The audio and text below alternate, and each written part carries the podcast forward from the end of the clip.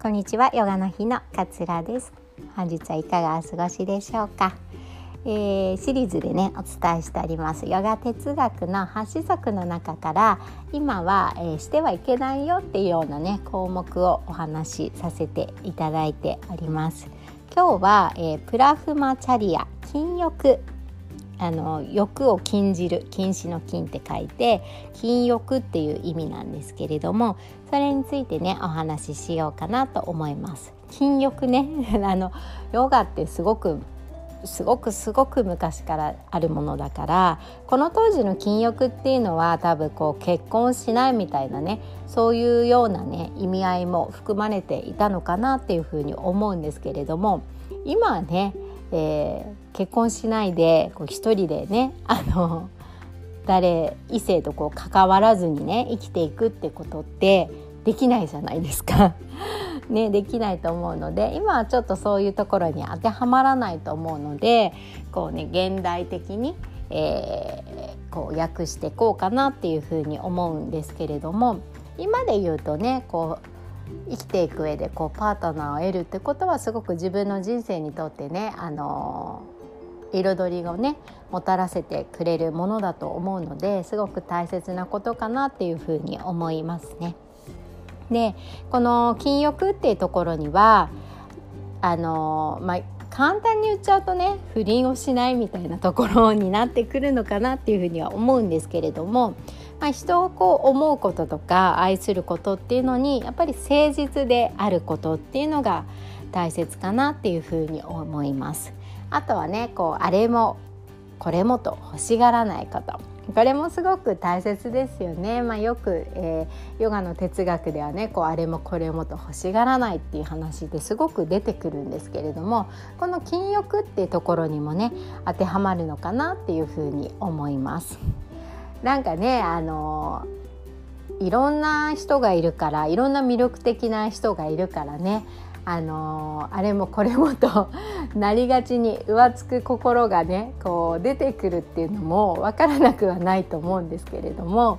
まあ愛人のことを愛するってこと裏切らないとかね誠実に思うってことをやっぱり大切にしていくとあれもこれもと欲しがらなくなってくるのかなっていうふうに思います自分がね誠実に思っている人のことをまあ悲しませないとか、えー、傷つけないとかっていうふうに思うとねあれもこれもっていうふうにはならないですよねすでにもう自分には大切な人がいるわけだから。っていうふうに思っていくことがこの禁欲ってところにこうつながってくるのかなっていうふうに思っています。あとはまあ一時的なね快楽を得るために行動をしないこと。これはねあのー、いわゆる性欲っていうだけではなくて一時的な快楽。例えばお腹も空いていないのにやたらとスナック菓子ばっかりこう食べちゃう。なんかテレビを見ながらもう惰性でとにかく食べてしまうとかっていうこともこの一時的な快楽を得るために行動しないことの一つになってくるのかなっていうふうに思います。本当にそのなお菓子が美味しいっていう風に食べてるんじゃなくてなんかよく甘いものとしょっぱいもののこのループが止まらないとかっていうねいう話とかってあったりしますけれどもその一時的なねこう快楽甘いしょっぱい甘いしょっぱいを求めて食べ過ぎるってことをしないことっていうのもこの禁欲のうちの実は一つだったりするのかななんていうふうに思います。まあ、必要以上に食べることとかっていうのもそうかなっていうふうに思うんですよね。あのまあ、バランスよくね食べていくことが何よりも大切ですけれどもお酒をこう大量に飲みすぎるあの酔っ払った感覚でね嫌なことをこう忘れられるとかそういうことでねお酒を大量に飲んでしまうとかっていうものもあるかもしれないんですけれども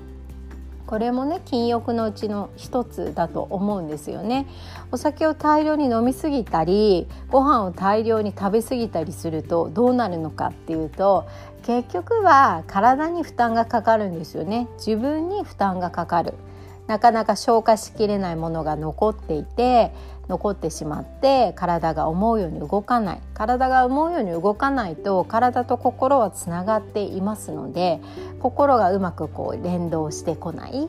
あの本当は活動的に動きたいんだけれども体が重いからなんかもう今日は何もしたくないっていう風な思いになってしまったりとか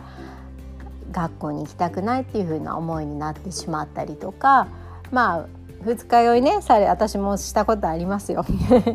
二日酔いしている場合はね。とにかく一日なんか気持ち悪いって感覚になりますよね。だから人と楽しくお話しする時間もなんかずっと下を向いているような時間になってしまったりとかってしますよね。必要以上に飲んだり食べたりすることっていうのは結局自分の体と心に負担をかけてしまう。これはぜひやめるべきことなのかなっていうふうに思います。あと最後にね、えー、まあ、禁欲ってところで言うと情報に流されすぎないことっていうのもすごく大切なのかなっていうふうに私は思っています。やっぱいろんな情報があるじゃないですか。まあ、今で言うとこうワクチンを打つコロナの、ね、予防のワクチンを打つ打たないとかっていうのもいろいろな意見があるわけですよね。でもこの情報にやっぱり流されすぎないっていうのもすごく大切な禁欲のうちの一つに入れていいものなんじゃないのかなっていうふうに思うんです。あの調べるためにね情報を得るのはいいと思うんですけれどもあの一つの情報偏った情報にばっかりとこう入り込んでしまって例えばそれを人に伝えてしまう本当こういうものがダイエットにはいいらしいよっていう風にテレビか何かでやっていたりモデルさんがブログでおすすめしていたものを見て何の確信もないんだけれども友達にこれがダイエットこれを食べるとダイエットができるらしいよ痩せるらしいよとかって伝えてしまった場合っていうのって正しいかどうかってわからない情報を与えてしまっているってことになってしまうんですよね。それっていうのはしっかりと自分でね判断してこうこうこうでいいと思うから自分がやってみてなおかつ良かったからって言って進めるのとはまた別なわけですよね。情報にただ流されてしまってそれを友達に教えてしまったっていうだけになってしまうので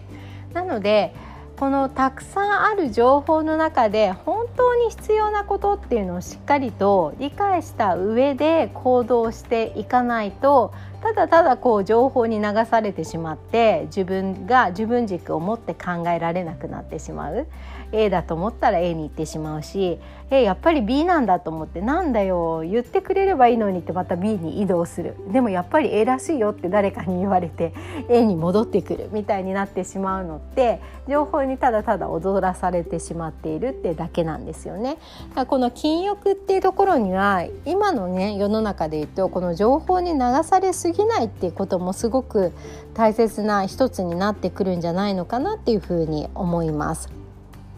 で大切なのは、まあ、どの項目でもそうなんですけれどもやっぱりねこの瞬間今ね自分がこの瞬間にすごく満たされた状態でいることっていうのが大切なのかなっていうふうに思うんです。今自分が満たされた状態なんだっていうふうに